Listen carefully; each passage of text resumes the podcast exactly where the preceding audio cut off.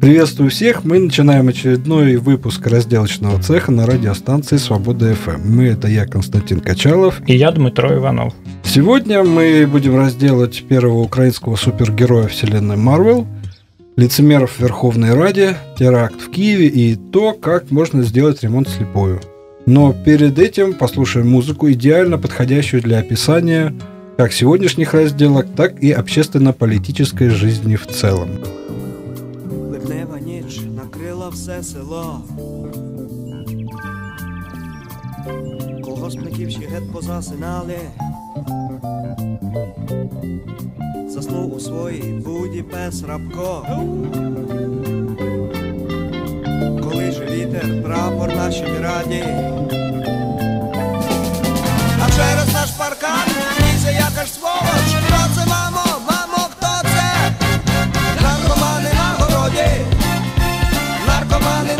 Городі. Наркомани на городі. Ріжуть маковиня. Є-є-є. Наркомани на городі. Наркомани на городі. Наркомани на городі. Ріжуть маковиня.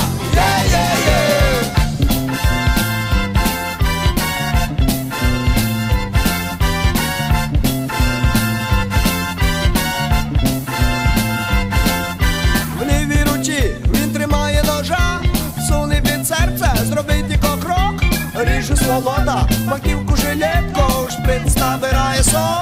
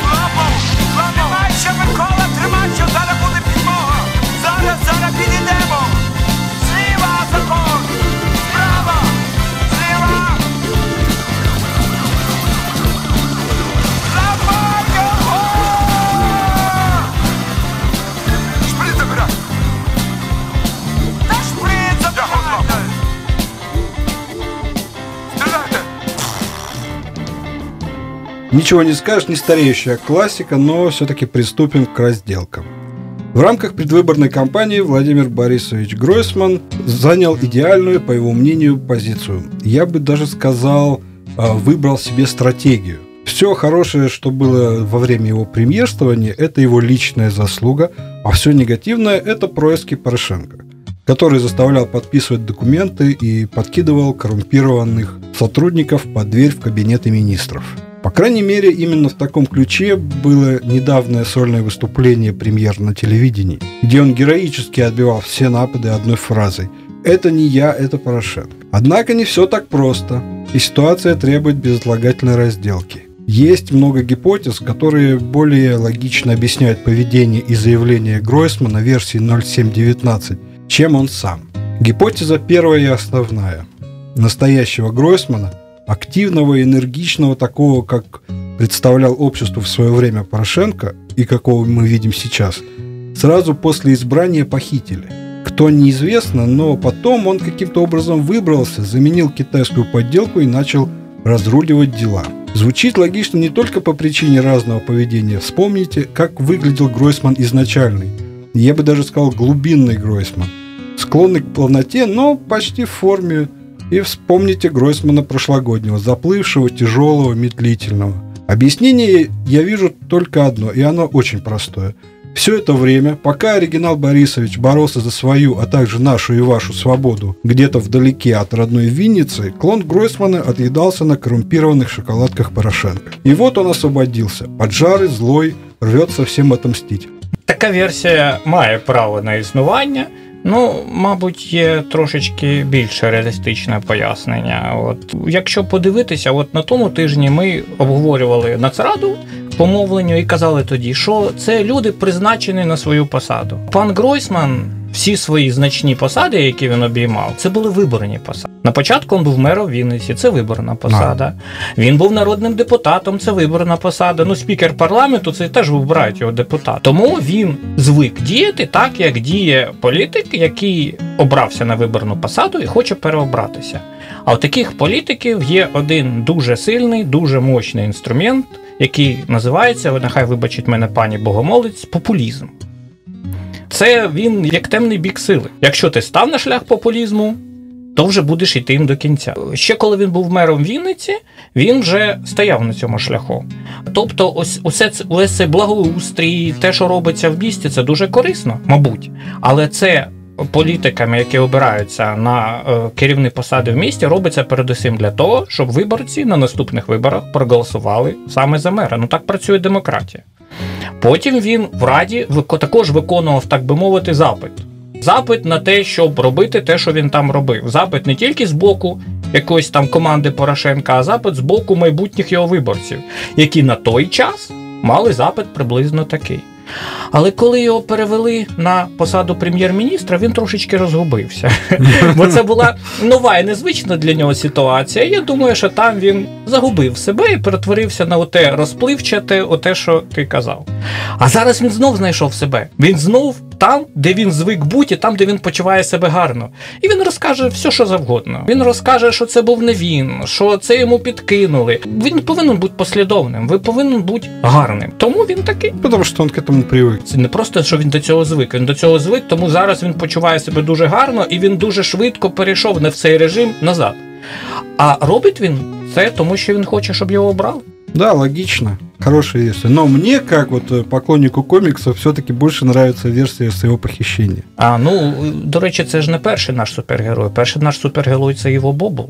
Его Бобл Да. Revolution. Да, Бобл А це это вже такой його хтоничный С- герой. Сайдкік. Він так, як Бетмен і Робін. Бобл и, Бобл и Гройс. Гройсман, Бобл да. и Гройсман. С этим более-менее разобрались. Теперь вот осталось обсудить такой вопрос. То, что он, конечно, был мэр и привык к популизму, это хорошо. Но все-таки кто же его похитил? У меня есть несколько вариантов. Кто скажет, что, может быть, это инопланетяне, но мне больше нравится думать, что это гидра, естественно. Потому что в нее поверить проще, чем в то, что премьер-министр проводит сеансы уриноофтальмологии избирателю намерен. Но это уже не может быть правильно. Скорее всего, просто действительно это гидра виновата. Опять же, есть такой момент. Главный герой Гидры – это Капитан Америка. А как известно, именно USA – главный стратегический партнер Украины. И пока Владимир Борисович с Кэпом, Аки Бэтмен с Робином, ну, возможно, там был еще Ну его це Бобл. інша вселенна, я не знаю. Якби знав, що це буде Капітан Америка, ну От, ну я ж кажу, це вартові галактики, він Ну, там да, буде да, да, єнот. да. Я Да, думаю, він є- якраз от такий. Енот такой, юркий, бойкий. Ну, в общем, пока они там воевали, его коррумпированный двойник подрывал экономику страны, э, старательно уводя ее в социализм. Вот у меня только такое объяснение. Хотя, в принципе, версия с тем, что Гройсман видит популизм как единственный путь к самореализации, возможно, ну да, это тоже имеет право на жизнь, хотя это, это более скучно. Да. От, ну, соціалізм, от до речі, да, це ж в принципі максимально популістична ідеологія. Да, да. От, тому він знов таки робив те, до чого він звик. Ну, І він ніколи не скаже, що я зробив неправильно те, що було соціалістичним. Він буде казати, що це Порошенко підставив мене, коли підвищувалися тарифи, коли вводився ринок, там, наприклад, електроенергії, чи формула ціни на вугілля. Це був Порошенко. ну, Вот это не естественно, социализм. Это вообще не то. да. От. А то, що знижувалось, роздавалося, це був супер Гройсман. На комбайне, опять же, вот это вот знаменитое фото. Гройсман на комбайне. Ну, у нас взагалі аграрії всі. Ну, хто з всі вілами, аграрії. хто з лопатами, хто на комбайні. Тем не менее, факт есть факт. Гройсман уже не торт. Собственно, почему уже? Он никогда тортом и не был. Он был средненьким премьер-министром, который перед выборами решил показать себя борцуном со злом. Вот только красного плаща, мышиных ушей или щита со звездой ему явно не хватает. Він не борцун. Я думаю, що він наче пасажир на кораблі. Корабль тоне, він не відчуває себе членом А он команди. это с рупором бегает такой. Ні, ні, ні, ні, ні. Ні? Він з рупором не бігає. Він там був не членом команди, який повинен бігати з рупором, чи щось там робити, відкачувати воду в трюмі, чи стояти за штурвалом, поки корабель не потоне. Він там був пасажиром. Тому він пішов, сів у шлюпку, відгреб і І ругає капітана за те, що корабль тоне. И гребет дальше. Ну, гребет, ду- думає, що кудись вигребе. Посмотрим, куда его выгребет. Ну и слушаем гурт «Руки в брюки» с просто великолепной композицией «Я выгодов свит».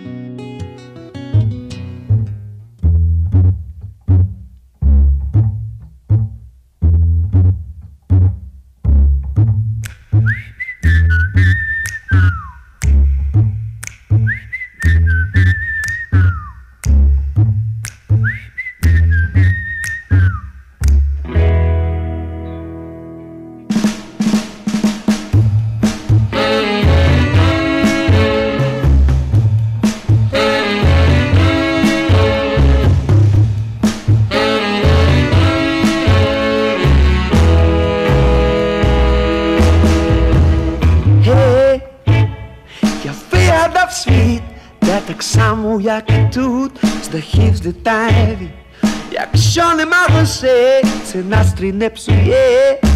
Як хочеш щастя в тебе, все для є.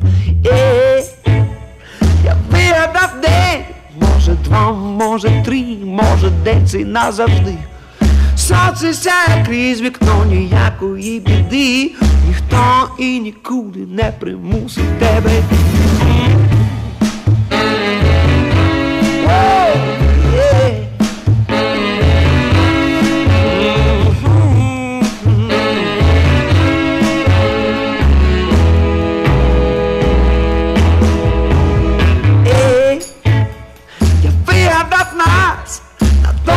де щасливими там зупинився час. Як я жартую, ніхто не ображається. Всі по підлозі туди сюди катаються. Воу, ей, ей, уяви такий світ, де так само, як і тут, білих мало світ. Та там нема війни, та нічиє провини. Не треба сперечатись, хто сильніший, як тоді.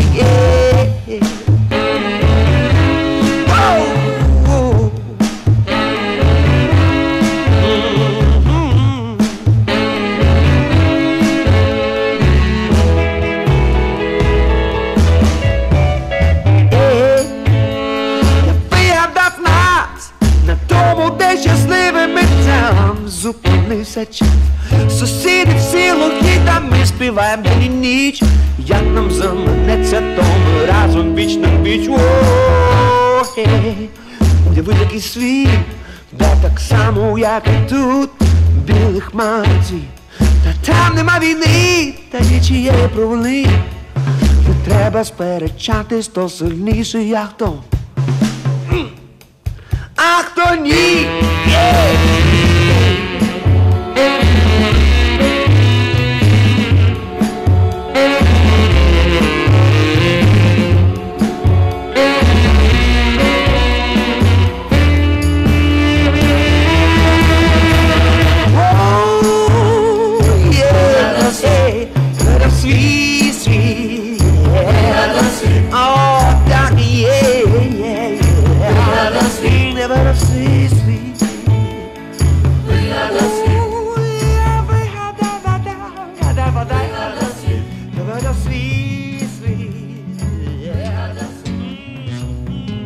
прошлой неделе депутаты Верховной Рады в очередной раз продинамили законопроект номер 10313, тот, который позволяет использовать каннабиоиды в медицинских и науковых целях.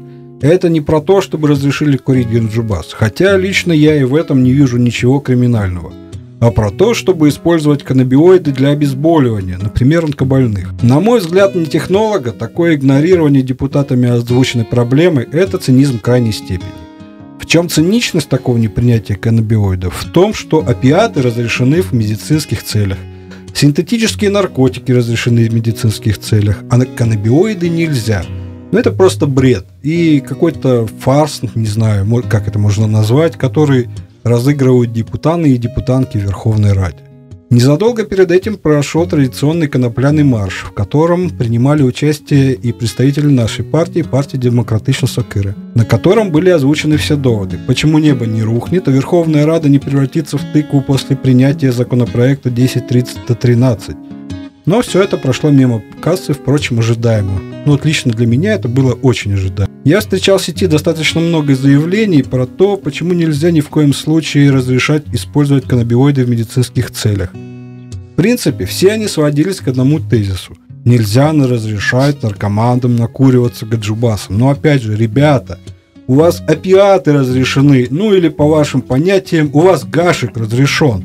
Хмурый разрешен, алло, алярм-алярм, где? Где демонстрации, митинги в знак протеста против опиатов и синтетических обезболивающих нету? Ну как же так, ребята? Вы же такие противники всего этого. Уж не балабол ли вы случайно решившие тупо хайпануть? Я могу понять принципиальных противников, но циничных хайпажоров понять у меня не получается. Я не думаю, що це хайп, це не має жодного відношення до раціональних доводів Чи контрдоводів. Це тупо інстинкт, емоція. Канапля, наркотик не можна. Все. Наче червона лампочка загорається, от принаймні у великої кількості людей, так би мовити, простого народу. А депутати, вони ж знов повертаючись до попередньої теми, хочуть зробити так, щоб простий народ за них проголосував. Тому вони роблять так, як з їхньої точки зору, чи насправді бажає більшість. Більшість цього боїться, не вникаючи в подробиці, не розбираючи в цих доводах. Просто боїться, ай-яй-яй, наркотики розрішать. тупо триггер конопля Да, запретить. Да, всі скуряться. Все скурятся. Але хочу е, трошки сказати пару серйозних слів про це. Так, це е, медична конопля дуже багато використовується в якості, в якості паліативу. Але є е, інша область, заради якої, тільки заради якої, треба її легалізувати. Це лікування епілепсії, важкої епілепсії у дітей. Чому це так важливо? Тому що, по-перше, епілепсія вилікована. От епілепсія вилікована. Не знал. Е, Я знаю, я так вийшло, що я трошки в темі, і я Мгм. кажу, епілепсія вилікована.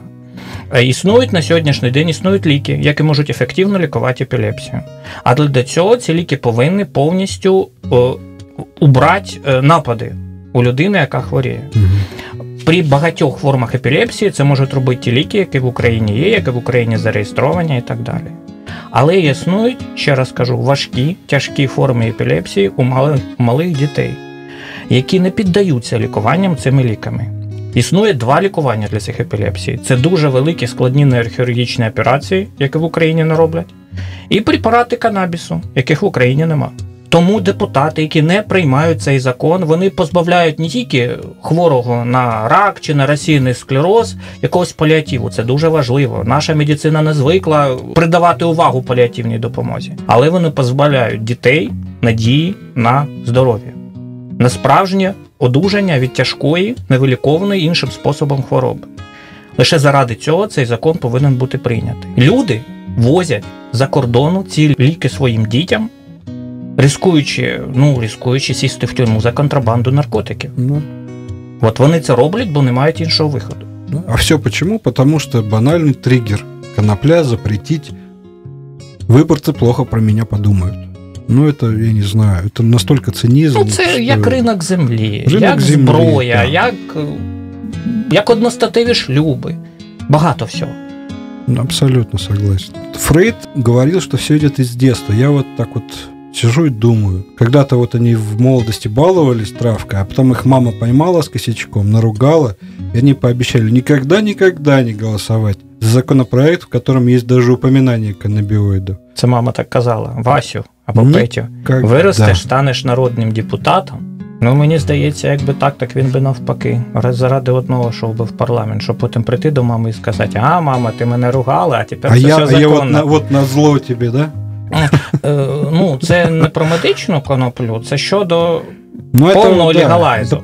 Ну, Але я нещодавно Мгм. читав статтю про те, що в- от це порівняння по Америці. Там є штати, в яких медичний легалайз, в яких повний легалайз, в яких конопля нелегальна. Так от в тих штатах, де повна легалізація, вживання канабіоїдів серед е, підлітків зменшилось. Ну, естественно, нет запрета, нет интереса. А тут справі, справа навіть не в цьому, а в тому, що коли ти приходиш е, в легальний магазин купити собі легальної трави, тобі спитають, скільки тобі років. Як питають, в принципі, повинні принаймні питати в магазині, коли ти купуєш горілку чи цигарки. Ну, да. І тому їм стає складніше купити, чим коли пс, пс. Конечно, все это грустно. Грустно и печально за этим наблюдать, как вроде бы уважаемые люди, я уверен, что они понимают всю проблематику этого вопроса, но они тупо лицемерят, отказывая больным в праве на жизнь вообще и на жизнь без боли в частности. Я не впевнений, що вони це розуміють. Ну, не, не настолько же они глупые люди. Вони просто не бажають для себе за потрібне все вникати. і Все. Таким людям хочется только сказать одно. Горите в аду, лицемерные твари. Однако не все так плохо. Не стоит забывать, что рано или поздно все будет Демсукыр. Вот тогда мы все поразрешаем. Надеюсь, когда-нибудь. Ну и опять немного музыки. О Хамстерс, Винтерхилл. Поехали.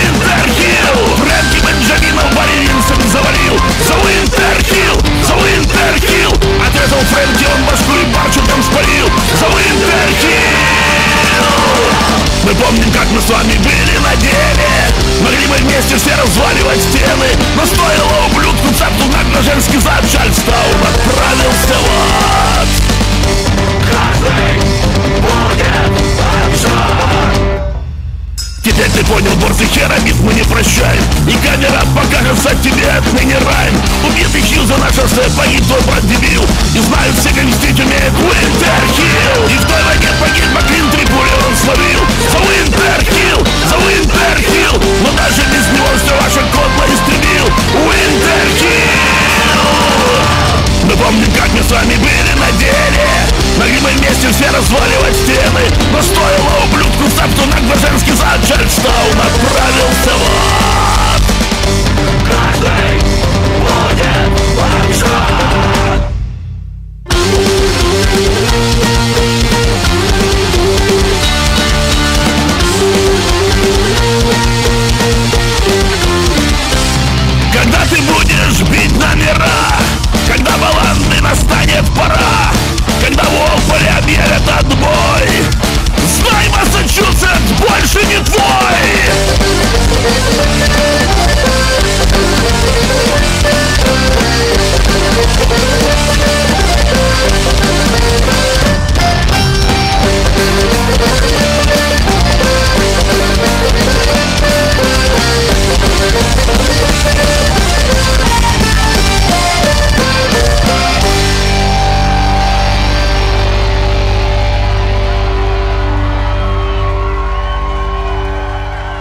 Послушали айриш-панков и возвращаемся на грешную землю. Сначала я хотел подвергнуть разделке пани-депутатку, разработающую закон про дематюкацию.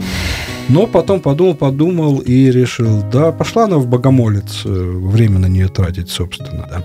В ночь на 13 июля какие-то люди, хотя это не точно, что это были люди, выстрелили из гранатомета по зданию, в котором располагается 112 канал.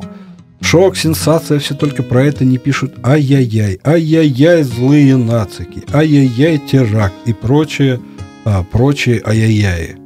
Я тупо не верю в то, что этим выстрелом пытались навредить 112 каналу, как явлению. Не зданию, а вот и явлению такому. 112 канал.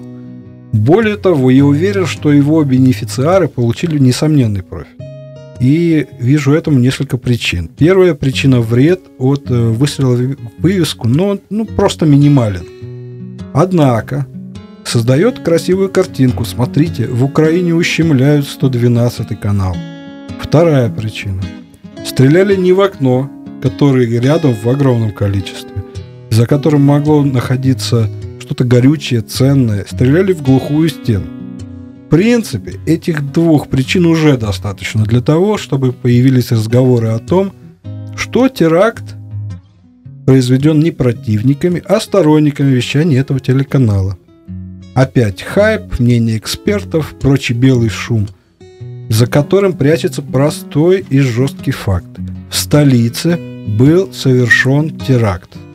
Террористический акт – и это уже не смешно, это не предмет для хайпа, это реальная трагедия. Где гарантия того, что в следующий раз вы выстрел из РПГ заради хайпа не прилетит по заправке, где будет заправляться детский автобус? Или, например, где гарантия того, что в следующий раз вместо РПГ не будет использован огнемет «Шмель», например? Тоже будет хайп, скорее всего. Но вы поймите, это уже свершилось. Теракт в столице уже свершился. И это абсолютно не смешно. Даже если и кажется кому-то смішним или нелепим. Это страшно на самом деле. Ні, звичайно, це не смішно. І ще одна страшна, ну, принаймні лякаюча річ, це те, що реально не можна сказати, не можна навіть е, визначити вирогідність, хто це був. Чи хтось, хто реально хотів показати своє фе 112 каналу, чи люди, які хотіли зробити перформанс, да, там. Акціоністи?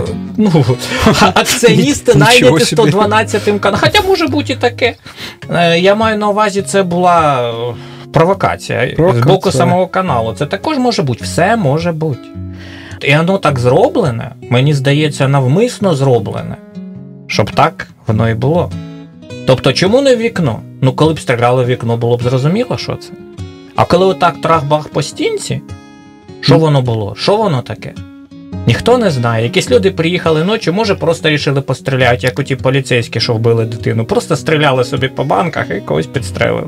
Варіант зупиниться на я... тут да. проблема навіть в тому, що зупиниться на комусь одно... на якомусь одному з цих варіантів, ну реально неможливо.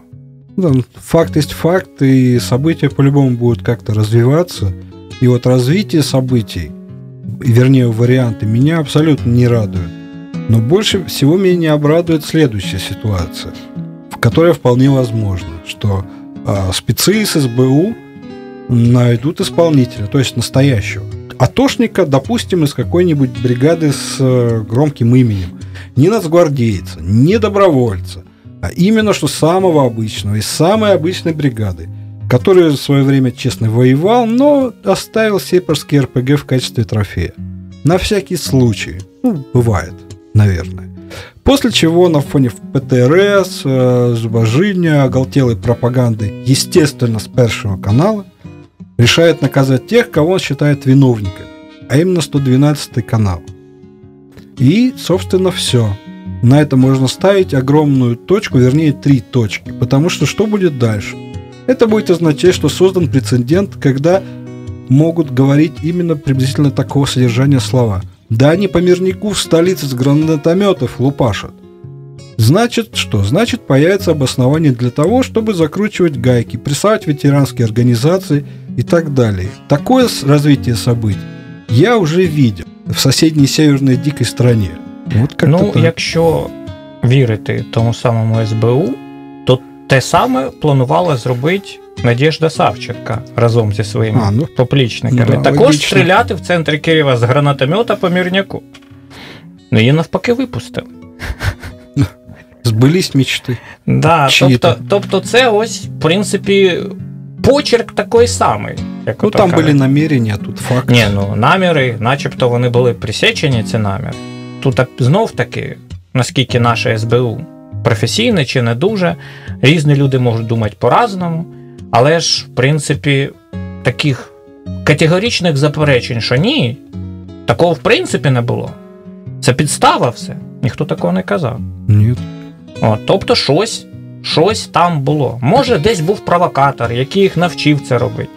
І мені здається, що ця історія з каналом 112 може щось трошечки те саме, тільки тоньше. Может быть, может быть. Ну, тут даже если вот э, взять бритву Хендлона и оставить только то, что можно объяснить э, человеческой глупостью или ошибками, на данный момент лично для меня интересует только один вариант. Как все это будет подаваться в СМИ? Каким образом это будет освещаться? То есть подача одного и того же факта может абсолютно быть кардинально, кардинально разной. И от этого будет зависеть то, как это будет воспринимать. Час трошечки невдачний для того, щоб роздуть з цього якусь велику історію. Бо зараз у нас останній тиждень перед виборами, і кожен день нам прилітають мільйон різних новин. І кожен день якийсь новий стимул у телеглядача, у того, хто читає ленти в інтернеті. І е, мені здається, що ця історія дуже швидко розчиниться. Хіба що хтось спробує її якось оживити. Ну, Мне кажется, ее подновят где-то недельки через две после выборов. Возможно, если цель э, сос- э, будет у кого-то стоять в том, чтобы именно раскрутить какую-то медийную составляющую этого теракта. Ну, це я щось трошки запутався. Чи це не той самий канал, який планував Телемост з Росією, чи інший? Там ЗИК вроде. Не пам'ятаю. Ну, щось таке теж. Ну, од- один холдинг вроде бы, так что. А, тобто, може, це от в рамках нас пресують націоналісти. Может быть, может быть. Я говорю, тут э, главное посмотреть, как это будет освещаться, кому это выгодно, кто получит с этого профит. После такой разделки самое время включить что-нибудь лирично-мелодичное. Слушаем Иванку Червинску «Сирые гусы». Поехали.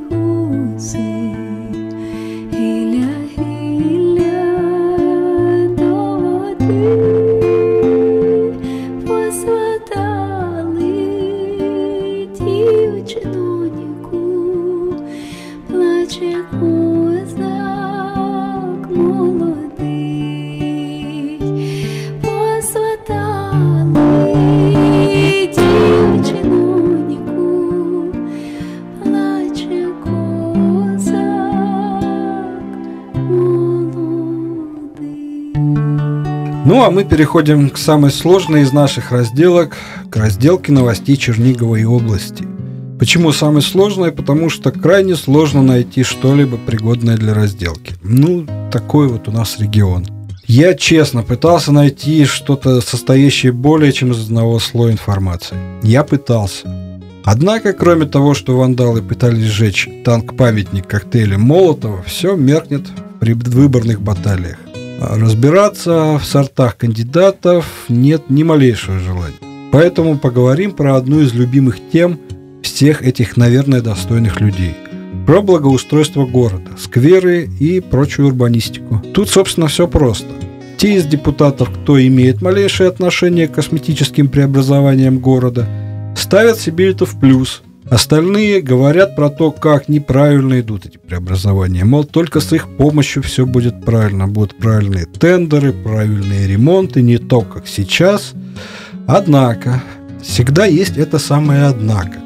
В нормальной системе координат, где-то в параллельной реальности, как far, far away, перед тем, как совершать любые преобразования, в городе для начала создают план этих самых преобразований, рисуют картину того, как будет выглядеть все в итоге. Обосновывают необходимость, советуются с бизнесом, простыми горожанами на предмет того, какой именно должна быть эта картинка. И все это называется дизайн-код города.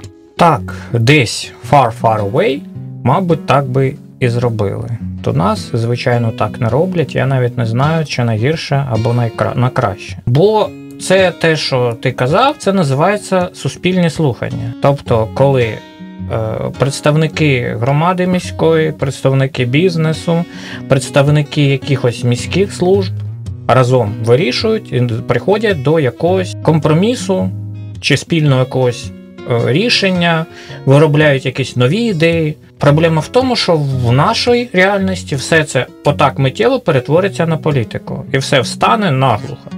Тобто, як ти казав, одні ставлять собі в заслугу те, що вони поклали десь пліточку або новий асфальт, або зробили там щось гарненьке. Інші кажуть, що це все погано, треба було робити по-іншому.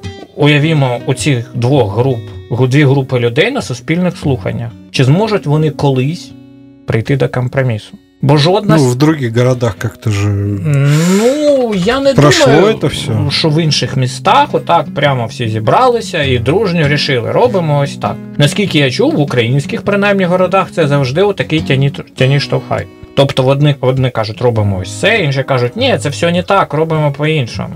Хоча б потім не ломали те, що робив попередній. Це як ото китайці, які зламали всі свої кораблі, бо то був поганий імператор, який по морю плавав, тому ми заборонимо плавати по морю взагалі. Це тоді не буде нічого. Тому мені важко сказати.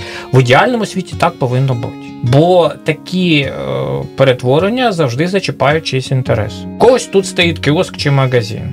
Комусь треба, щоб туди машина їхала, комусь треба, щоб не їхала.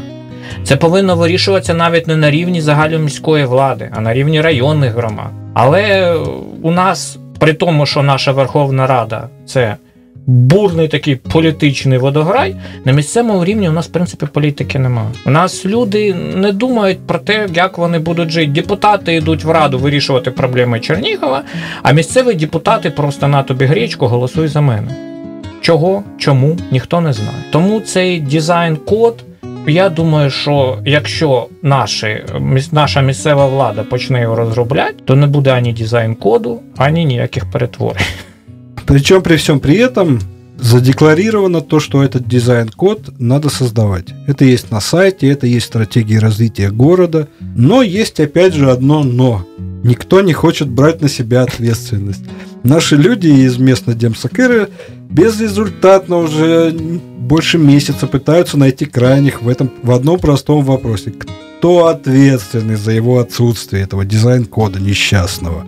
Почему ремонты делаются? Вот, вот потому что я так сказал, ну и тут еще прошли небольшие слушания. Ну, кто-то был, кто-то не был. Ну, вот, в общем, так. А не потому, как это должно быть. Вот есть дизайн-код, который вот Лего собирают из кусочков, так и тут.